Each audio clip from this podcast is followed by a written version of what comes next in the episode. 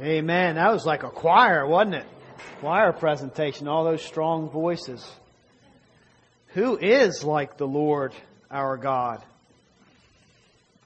Well, we know no one. So then it's our job to figure out, well, then what is God like if nobody's like him? And our psalm this morning will help us determine and understand what God is like. Well, good morning, everybody. Welcome to New Covenant Fellowship. It's a blessing to have you here with us this morning. I love this church. Um, I just, as they were singing, and I was listening to the voices lifted up to the Lord and uh, the different uh, ages there that were represented, and I was just kind of looking out, and um, I see Quincy and Jesse in the way, way back, sitting in our sample chairs with the tags still on them, and I'm thinking, I love this church.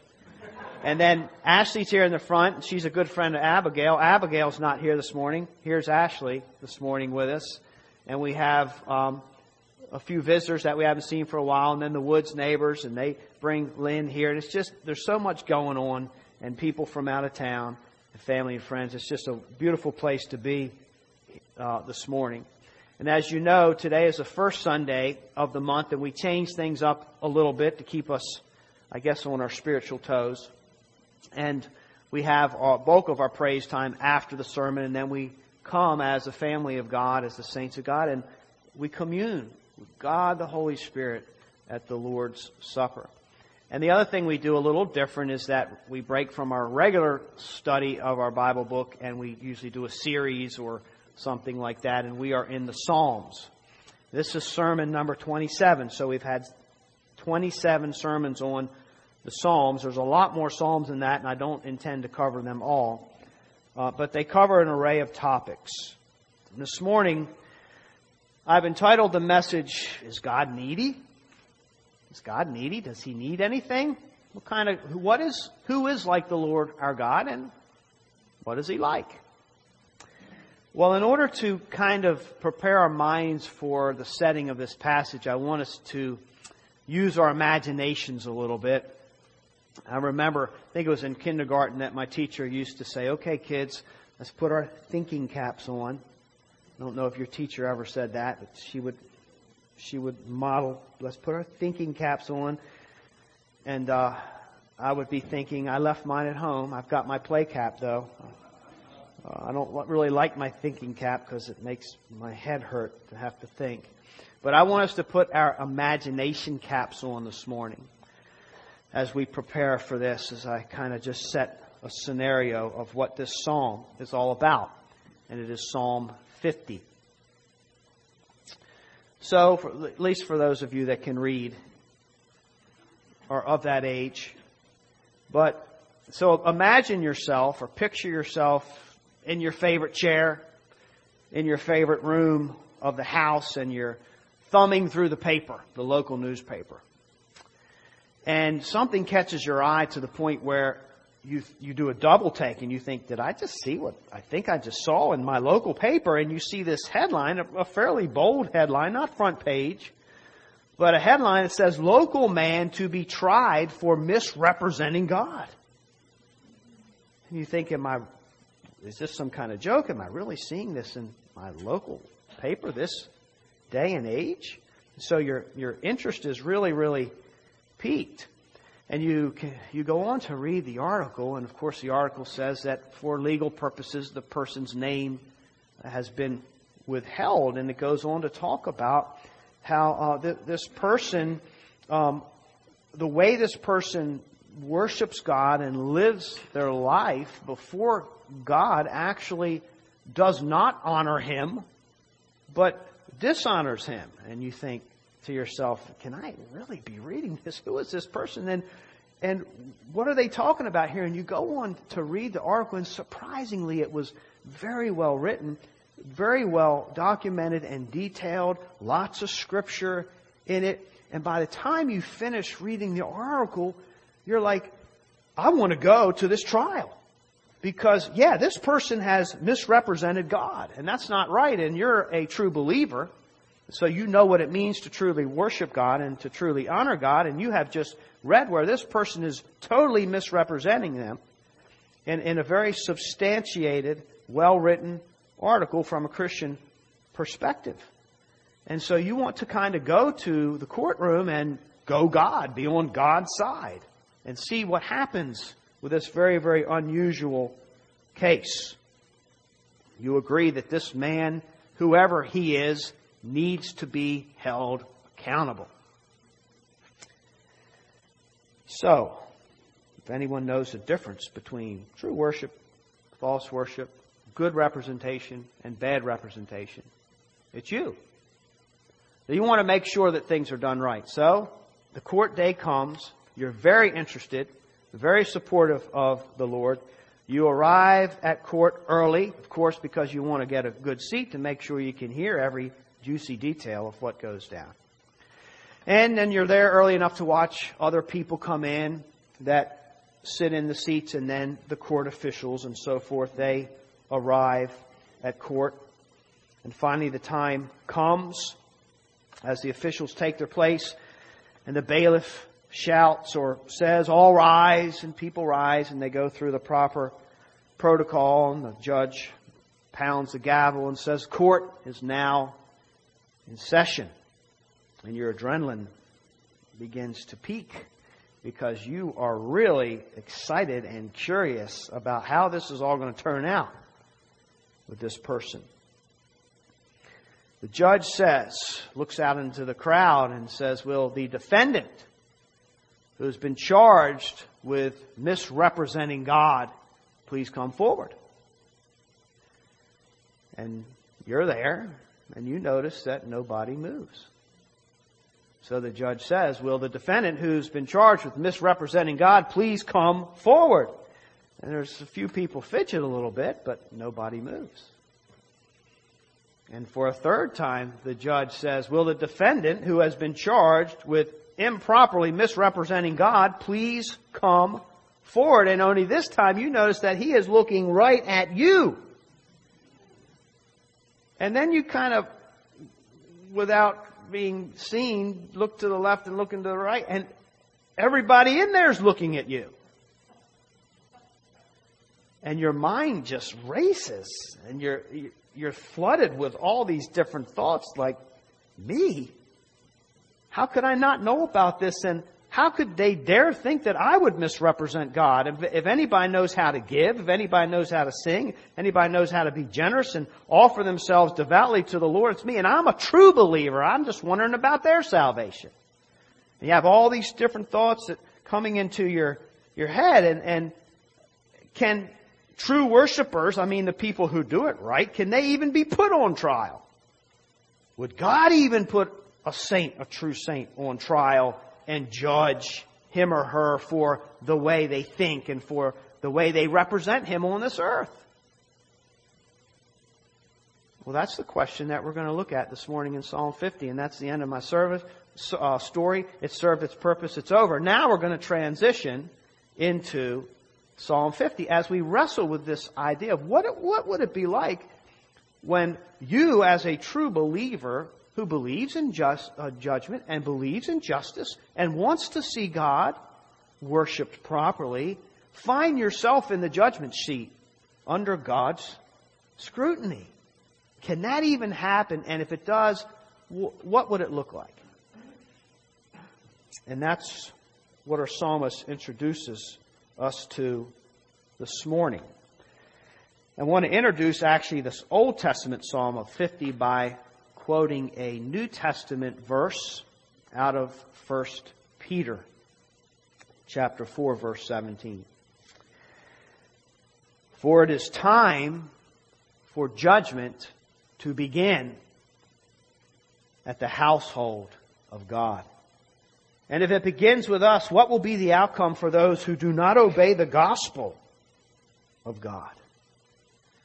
According to Scripture, there's, there's times when the leader or the head of the household finds judgment or fault in his own house and takes his own household to court.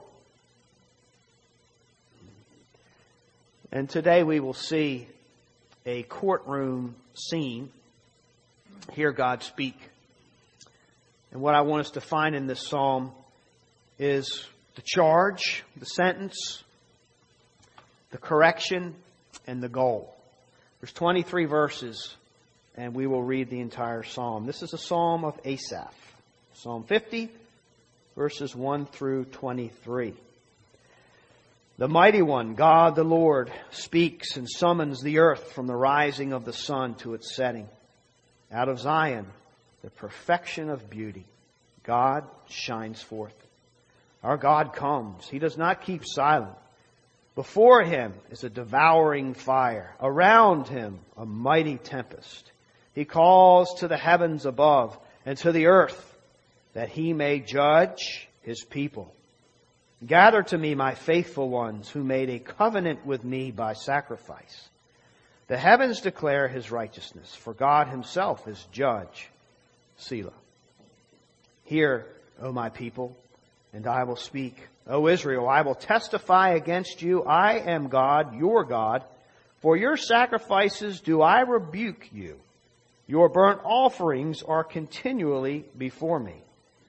I will not accept a bull from your house or goats from your folds, for every beast of the forest is mine, the cattle on a thousand hills. I know all the birds of the hills, and all the moves in the fields is mine. And if I were hungry, I would not tell you. All, I'm sorry, all that moves in the field is mine. If I were hungry, I would not tell you, for the world and its fullness are mine. Do I eat the flesh of bulls or drink the blood of goats? Offer to God a sacrifice of thanksgiving and perform your vows to the Most High and call upon me in the day of trouble. I will deliver you and you shall glorify me. But to the wicked, God says, What right have you to recite my statutes or take my covenant on your lips? For you hate discipline, and you cast my words behind you. If you see a thief, you're pleased with him, and you keep company with adulterers. You give your mouth free rein for evil, and your tongue frames deceit. You sit and speak against your brother. You slander your own mother's son. These things you have done, and I have been silent. You thought that I was one like yourself, but now I rebuke you and lay the charge before you. Mark this then, you who forget God, lest I tear you apart and there be none to deliver. The one who offers thanksgiving as a sacrifice glorifies me. To one who orders his way rightly, I will show the salvation of God. And so you have here the picture of a pretty dramatic courtroom with a scene of people on trial, and he is speaking mostly metaphorically, but you know that something like something similar actually took place in history on Mount Sinai where God's voice boomed and there was thunder and there was lightning that God used to get people's attention and to uh, teach them the severity of what was happening, the severity of His holiness and His law and their sin and what all is involved just to be in the presence of a holy God and a righteous God. And so this is, in essence, has happened before. He, he reiterates this, and then out of respect, the psalmist, in addressing God, uh, uses three of his holiest divine names just to elevate how righteous he is and how worthy he is to judge his people. We have the mighty God, uh, the mighty one, God, the Lord. The El speaks of the mighty one. Elohim speaks of God as the object of sacred fear and then Jehovah as the covenant making God, self existing God. And this God is summoning the entire creation, all those above, all those below, everything that is in existence, that He brought into existence, is being called to account from the rising to the setting of the sun. All are accountable to Him. And just like in my opening story, I think in this psalm there is a, a surprising turning point. Uh, the people that are on trial is rather surprising because, especially as believers, we're all about judging the wicked. Get them, God. They're evil. They're ruining our world. They're ruining our churches. They're ruining our communities. They're ruining our families. Those evil people, they don't believe in you and I want your judgment to fall heavy upon them. So I'm all pumped up about this court case. And then what we find is rather than the unbelieving wicked are the believing wicked. They're the ones that God is calling to account. We're not used to hearing that. His own people, his own kids of his household. We find that in verse 4. My faithful ones who made a covenant with me, who, who shed blood in this covenant with me. What has happened? What's the indictment? What's, what's the, the, the charge? What is God so upset about that he would summon all of creation to witness this scene? Well, the people, his people, his kids, if you will, they have formed a wrong view of him in their worship of him. They formed a wrong view of him, and because they have a wrong idea of what he's like and what he likes, they are worshiping him in a wrong way. And the way that we view God and what we know, think we know about God is what drives how we act in front of him. Our physical manifestations the choices that we make are based on what we think God would like or, or dislike. And if we have a wrong view of who He really is, then we will wrongly worship Him. And that is exactly what has taken place in this scene among God's own people. God wants to be worshiped in the right way. Uh, the, t- the Ten Commandments really is about worshiping the right God in the right way because people can spend a lot of time and energy worshiping the wrong God in the wrong way or the right God in the wrong way. So it's a courtroom scene. The heavens are like the roof, and the earth is like the floor. God's the judge. He's the bailiff. Uh, he's, he's the witness that bears testimony against the defendant. And he's the judge. Hear, O my people, I will speak and testify against you. I am your God. And so let's examine this courtroom scene dig, a little deeper about the charge. In essence, the wrong view of God, this charge, they're insulting God with their worship. And, and rather than the beautiful, uh, the beautiful event or process of worship that is designed specifically and very detailed in such a way, because God knows what He likes, to offer Him praise and glory, it has been twisted and perverted by wrong thinking. And rather than bringing Him honor, all that they're doing actually dishonors Him and, and insults Him. And that's the charge. You're insulting me rather than worshiping me. And it's not the offering. And he says, you're, you're bringing your finest animals and grains. But when you bring them, it's the mindset that's on trial. I'm, in, I'm offended by that mindset. And they, they've taken the good habit of giving to God generously and making sacrifices. They've taken that good habit of generous giving and made it into a bad habit of thinking that God needed their sacrifices, that God needed their offerings. So the insult or the charge is that God is saying, when you bring your offerings, which you're faithfully doing, you're bringing them in such a way as you think that you're doing me a favor. You think that I actually need these in order to be the God that I am in order to stay powerful, in order to stay strong, in order to stay on top. So you're coming with this attitude that your sacrifices and the thing, the way you worship and what you offer God is of great importance to the effect that it affects the very character of God or sustains this God you think that what you're doing is what's giving me my ability to reign and rule as God. Your view of your worship and yourself and your offering is, is too elevated. See, God's people in our worship of God, we learn in scriptures that, yeah, it's possible even for God's people to veer a little too far to the right and get off track or veer a little too far to the left and get off track. To where we're not, to where we're falling short of the glory of God. We're not hitting the mark. So the fatted calf and the goats and the grains are brought before him with this idea that you need this, God. You're dependent. You're dependent upon me, my offerings, the quality of my worship.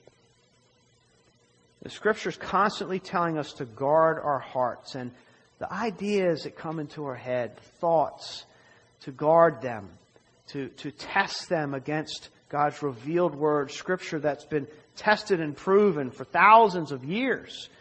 Bring them before the community. Bring them before those that are gifted. We, we don't want to just let our thoughts run because even whole communities can get off track in their worship. We see this even in our day and age, where one scripture taken out of context becomes the whole basis of a cult.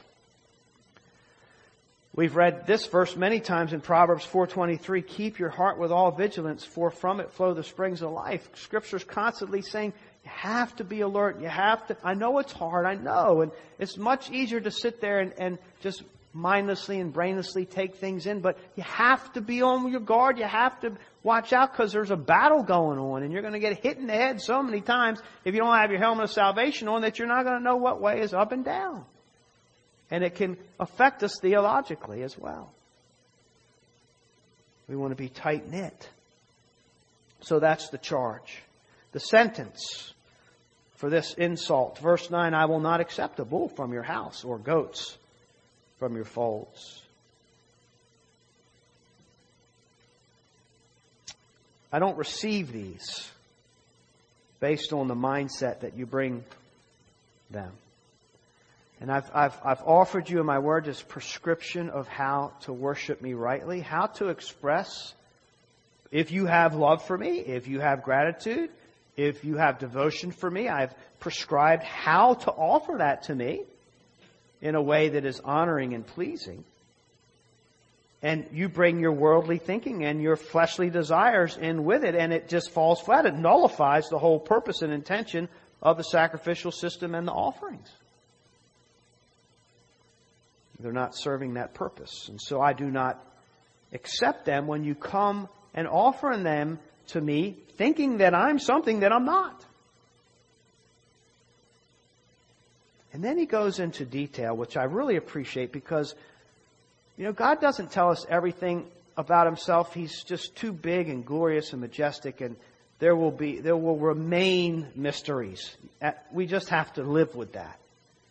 We're not going to get answers to every question. But when God reveals himself very specifically in ways and, and touches on his heart, we really need to pay attention. And I think in this psalm we have a little nugget of what God is looking for as he thinks about his community of people that worship before him. He reveals himself. And he enjoys revealing himself, and he wants to be loved, and he wants to be enjoyed, and he tells us how to do that. So from God's perspective, here's how he sees what's happening. Verses 12 and 13, If I were hungry, I would not tell you for the world and its fullness are mine. Do I eat the flesh of bulls or drink the blood of goats? See, what he's saying is you, you, you think I'm really hungry. You think I really need this food. I really uh, need your offerings. Um, you look at me as if I'm dependent upon you for my sustenance. Uh, to keep from sinking on earth, to stay in heaven perhaps, like, like you're actually meeting my needs. That I have hunger pains that you need to satisfy. And so, in a sense, he's reasoning with his people. Now, think, just think, follow me along with this and think about this. He said, if, if, if I did get hungry, would I need your animals? When I own everything? I own everything. I own every animal that, that I would care to eat in the event that I did get hungry. I don't need to get it from you. So, how does that work? All, all that is in the world is already mine. And secondly, I don't get hungry. You're the one that needs the beef. Where's the beef? You need the beef. You need to be satisfied. You get the hunger pains. You can't go but so long without food and drink and water and so forth. That's not me. So this idea of uh, somehow that I'm at a loss without what you bring to the table is very insulting. Because I am self existing, self sufficient. I need absolutely nothing. I am, I am needy. I am not needy in any physical way, in any spiritual way, in any emotional way. There's no neediness to me. Everything is filled to the brim with perfection and satisfaction. I'm never lacking. I don't ever need recharging, refueling, rewinding, refilling, re whatever. I don't need that. And Paul says in Acts 17, 24 and 25, the God who made the world and everything in it, being Lord of heaven and earth, does not live in temples made by man, nor is he served by human hands as though he needed anything, since he himself gives to all mankind life and breath and everything. had the same problem in Paul's day. It creeps up. It can creep up on us if we're not careful that in our worship, in our church attendance, in our tithing, in our manifesting the gifts that God has invested in us, in our leadership, preaching, teaching, whatever it is, that God would crumble if I did not do what I'm doing. If I did not serve Him in the way that I'm serving. If I wasn't so generous with my time or my energy. It just crumble this whole thing. And God would be lacking. And the whole, of course, the whole temple design and the purpose of the sacrifice, it's, it's all very, very important in revealing who God is. But it has an intended purpose. And the intended purpose is not to feed God. And it's not to make God or, or help God keep being God. He doesn't need that. He doesn't have to run to the temple for shelter when there's a, a storm outside. We learn in Matthew 22 very recently through Jesus when the Jewish leaders tried to corner him and get him to hang himself with his own words by posing difficult questions that you can't have a right answer to. When they said, should we give our taxes to Caesar or to God, or our tithe, our money? Who do we support? And in answering that question, we find out something very interesting when he says, give to Caesar what Caesar's and God's what God, well, everything in the, in the big picture is God's. The only reason Caesar has anything, any honor, the only reason he's in a pos- position of power or has possessions is because of God. So ultimately, we're giving to God. He has all things, He owns all things. So anything that we have uh, is derivative. It's derivative.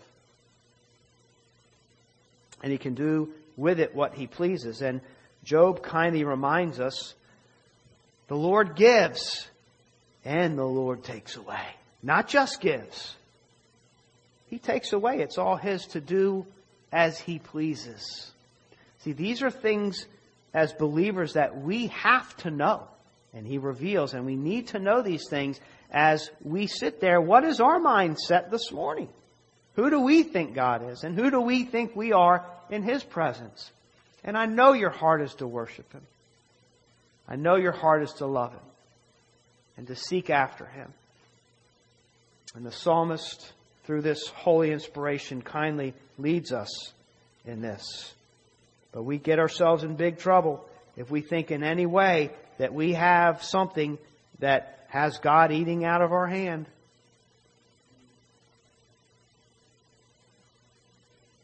No matter how mighty our service may be. When we put money in the plate, as important as that is, or when we, we give the Lord our whatever possession we might have, or our time, or our heart, we serve Him, we give a glass of cold water to a person in need or a meal. We're just serving God as stewards. We're stewards of what is already His. In a sense, we're putting back into God's hands what He temporarily put into our hands.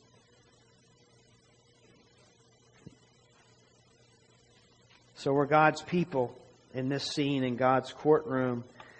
And God, the judge, He's, he's issued the charge and He's issued the sentence. And so, might be a little stuffy because we know we, we, if we're in that courtroom, we know we have done wrong. It's getting really claustrophobic and we need a little bit of relief. How do I get out of this? How do I get out of the hot seat? And God gives us that through discipline, loving discipline and correction. And He gives three remedies to this wayward kind of worship and this wayward kind of thinking. Rather than just them, leaving them hanging, the merciful, gracious God gives remedies. We find three in verses 14 and 15. Offer to God a sacrifice of thanksgiving. There's one. Perform your vows to the Most High. He's telling them what to do. There's two. Call upon me in the day of trouble, and I will deliver you, and you shall glorify me. There's three. So, first of all, let's look at what God is revealing His heart. And this is what He's looking for in order for true God pleasing worship to take place, to keep, to keep our hearts guarded and our minds guarded. Thanksgiving.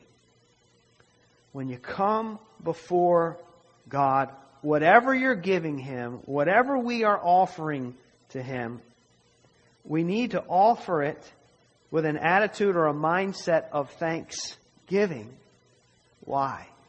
Because we wouldn't even have it to offer Him if He did not first give it to us. It's not really that we're bringing all that we have to give to God because we've earned it and we've worked so hard for it. The only reason we have anything to offer God is because He's graciously given it to us. So really, we're thanking Him because He's the real giver when worship takes place.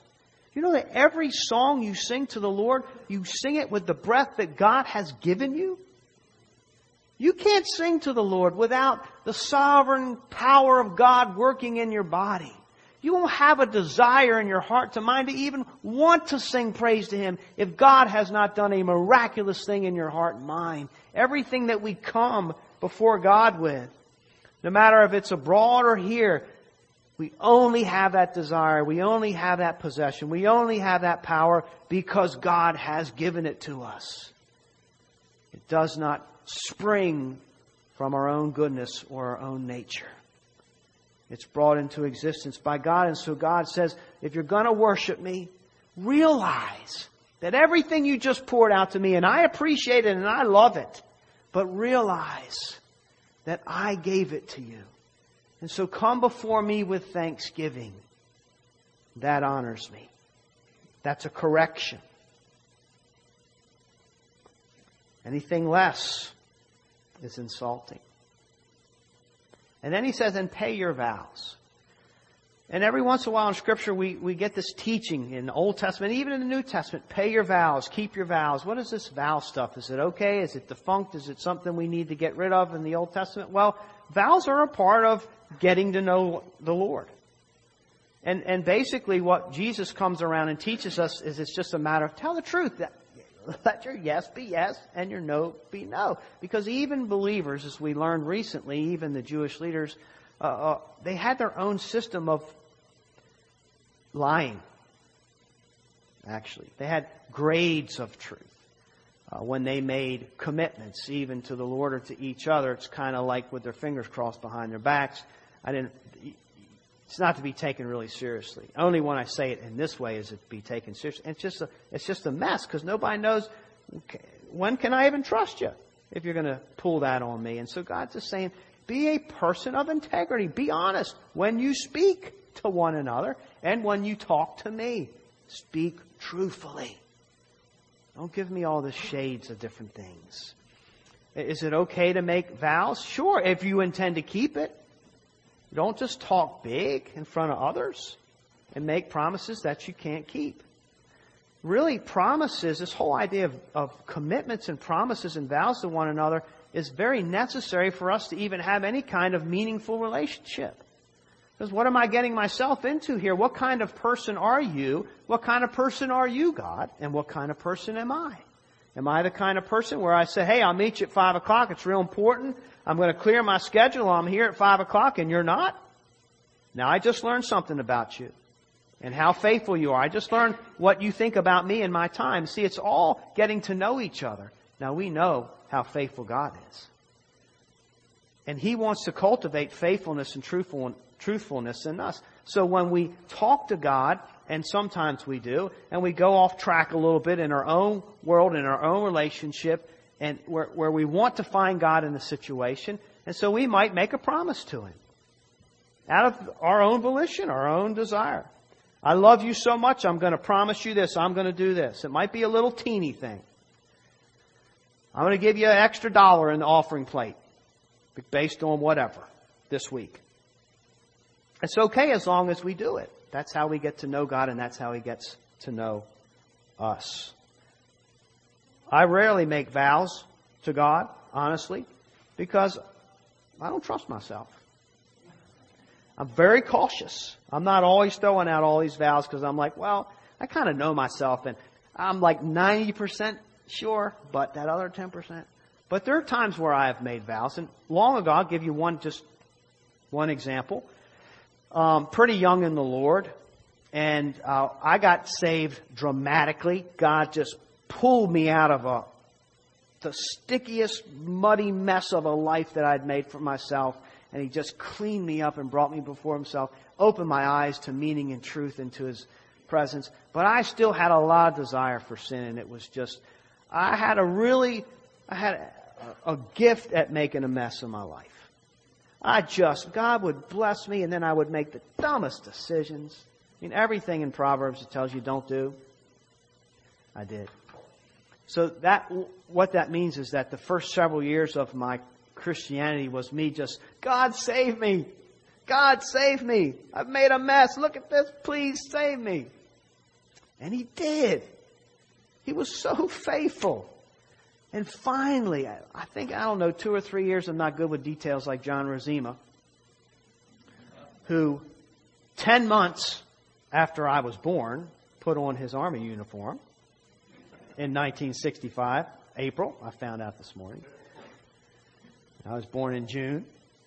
Anyway, I'm not much for details, but um, so God had just been delivering me and delivering me, and, and, and then I was kind of revived. I was in this state where He had delivered me and I was revived and I was so wowed at what God could do and can't even believe that He had anything to do with me after so many failures. And I remember at this particular prayer time in my room in Maryland at home, I said, you know what, God, I'm always crying out to you. What, asking you to do this for me and do this for me. And I got myself in a mess. Please save me, save me. And it just dawned on me for the first time probably in like three years of Christianity. What can I do for you? And I, I mean, I was ready for anything. That's how much I loved God at that moment. And you're going to think this is silly, but again, this kind of stuff is just what's important to you in your life and where you are. The first thing came to my mind was give up your chewing tobacco. So I used to chew tobacco. It was a bad habit. It was an addiction. I loved it. And if it was not for this vow, I would probably have a spit cup up here. But I don't know. That might be an exaggeration. I don't know. But I really, I just, it was one of those things I enjoyed. And, um, it was like, that's what he brought to my mind. And I said, all right. Well, whatever. That, if that's what you want me to give up, you know, and I had tried to give it up for health reasons several times before that. You know, you go to the dentist and he's looking around and he's like, yeah, your gums. And yeah, no cancer yet. No cancer yet. Maybe next time. So I'm thinking, I got to quit this stuff. It causes mouth cancer, and and and but it never. So there was times where um, I would take. At this time, it was Copenhagen snuff, um, and I would like, man, I got to quit this. That's it. It's my last one, and I take the can and I'd walk out into our parking lot, and it's kind of up on a hill, and down is the pasture, and I throw it as far as I can in the pasture, and there it goes. And I quit, and I walk away, and about three hours later, I'm down on my hands and knees looking through the grass. Where is that can of snuff? And so I did that a few times, but this time, this was different. I mean, whew.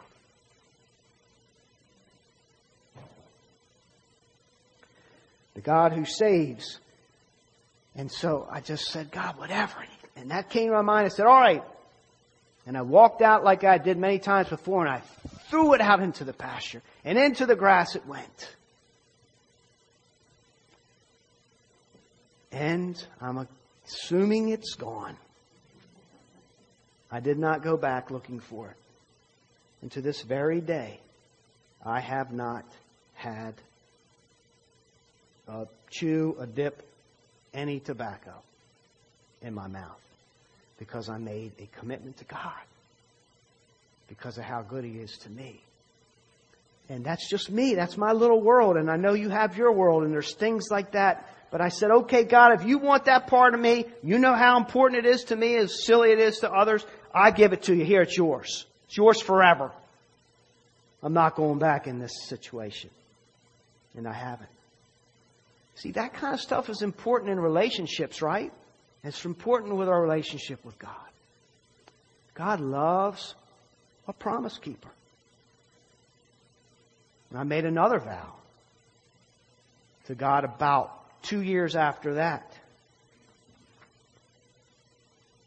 And it was actually 31 years ago, Tuesday, when before God and before man, I stood on an altar and some of you were there 31 years ago. It's been that long when I vowed to be a faithful husband to my wife. And she vowed before God and man, you as witnesses, to be a faithful wife. And we've kept those vows. Truthfulness, integrity, making promises, saying what you mean. You would not believe how strong it makes people how strong it makes communities. It just brings reliability and steadfastness to a broken world. So God says one of the remedies in your worship is be honest and keep your vows. John Piper, said, a vow is a promise you make to God when you are in trouble. I made a vow one time when I was a junior in college. I said, Lord, if you will help me get through this public prayer in chapel without my voice closing up because of nervousness, I will never again turn down a speaking opportunity out of fear. John Piper said that. And then third, offer thanksgiving. Keep your vows. And third, depend on God. That's what he says. Call on me. Depend on me. Uh, verse 13, 15, and uh, in the day of trouble, I'll deliver you, and you shall glorify me. The idea is this it's putting worship in the proper perspective with our sacrifices and our offerings. Just know this and don't lose sight of this, guys, saying, I'm the Savior. You call to me, and I enjoy it, and I, that's my character. But I'm the one, I'm the mighty one. Know that you're the one that's in need, and I'm the one that can help you in that need. You're the one that's facing trouble. I'm the one that can rescue out of that trouble. You're the one that's in an impossible situation. I'm the one that can solve this impossible situation. You don't need to bail, bail me out. I bail you out. That's the mindset in, in, in our times of praise and worship as, as we sit before Him. Uh, you don't need to nourish me. You need my nourishment. I don't need what you have to offer. You need what I have to offer, and I'm here for you. I am infinitely resourceful, and know that when you come before me and when you call on me, I am actually in a position to help you. I have everything at my fingertips. That's a relationship. So thank me. Keep your vows and call on me. You know, greatness is dependence upon God. And I know that in our world, we talked a little bit about this in Sunday school this morning, is this idea that if we're independent, we don't need anybody, I don't need anything from you, I don't need God, I can get through by myself. That's the exact opposite of what Christianity is. Christianity says, God, you wouldn't even believe how much I need you. That's the Beatitudes. That poor spirit. I'm just a beggar. I am totally bankrupt. I have absolutely nothing to offer you. I am a, just a blob of neediness. And God is the God that fills and rescues. It's that attitude that we learn about in the Beatitudes. And Christian maturity is not about, finally, I've, I, I, my decisions are so morally upright that I don't need God to rescue me anymore. I'm not as dependent upon God as I used to be. That's not it. We don't work ourselves out of a job of needing God. That's not Christian maturity. Christian maturity is realizing how much we need God even more and more and more and more. I realize now, after decades of following the Lord, how r- truly dependent I am upon Him. That is Christian maturity. God already knows that we need Him. And acknowledging that in all these different areas of our lives, no matter who we are, what phase we're in, oh, He loves it. He loves it when we see things like He sees things because He can only see things rightly and truly for their reality. And then, just to close, the goal, the goal of all things, of course, and God says it again, it's to glorify God, right? I mean, we're here to exalt God to edify the saints and evangelize the lost. God is worthy of glory. Call upon me in the day of trouble. I will deliver you, and you will what? Glorify me.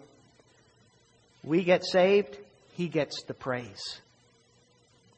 We get delivered, He gets the glory. We get helped out, He gets thanked. We depend upon Him, bless Him, adore Him. We're continually saved, and He is continually praised as we work out our salvation.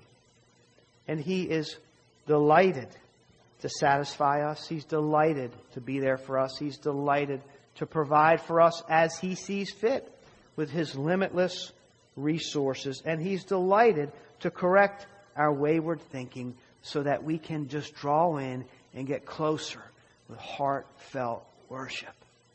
It is, impo- it is possible to come into the house of God and even be a true believer and a saint and worship Him in a way that insults Him. And so as we think about God's Word this morning and our place in it, what is our mindset? What, who is like the Lord and what is He like? Who do we think we are? Who do we think we are if we think, you know what? God's church will just crumble if I stop going. If I stop giving what I gave, God's church will just crumble because He needs me. I'm a big giver. Or I serve, I'm a big server. And if I stop doing what I'm doing, the kingdom would suffer. We have that mindset, that's an insult. We only give what God has given us. Judgment begins in the household of God.